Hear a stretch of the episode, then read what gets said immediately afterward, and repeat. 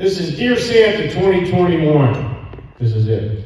Dear Santa, they've been telling us uh, you're having trouble getting presents made this year. In fact, there's one guy that even wants to cancel Christmas. I really hope he's on your naughty list, but if he's not, you'll definitely know when you get to his house. He's some kind of doctor and kind of resembles one of your elves. Santa, are you having trouble finding elves to work these days? Apparently, there's some people here that are still on Christmas break from last year, so they may not be home. And by the way, in your travels on Christmas Eve to other countries, if you happen to notice the populations there might be a little less, that's because they're here. How's the weather in the North Pole, Santa? We've heard it's been melting so fast you might have to move.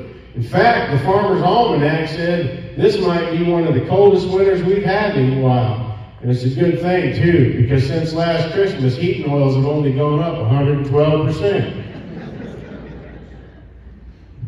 And just a little heads up, Santa. If the reindeer happen to go on strike and you need to put fuel in your sled, according to my Gas Buddy app, the best place to fill up would be Russia.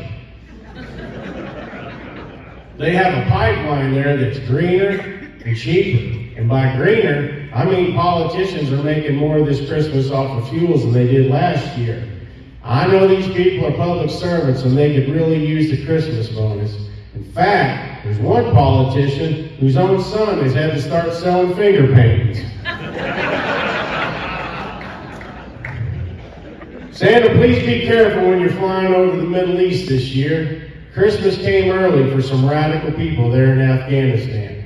And whatever you do, don't tell them you're a Christian or that you've ever given a U.S. soldier anything for Christmas. Santa, I'm only asking one thing this year. There were a lot of Christians, American citizens, and American allies left behind in Afghanistan. Please put these people on your sled and bring them home safely. God bless, Godspeed, Merry Christmas. Dairy Farm. Thank you so much, everybody. I hope you had a good time. That's it.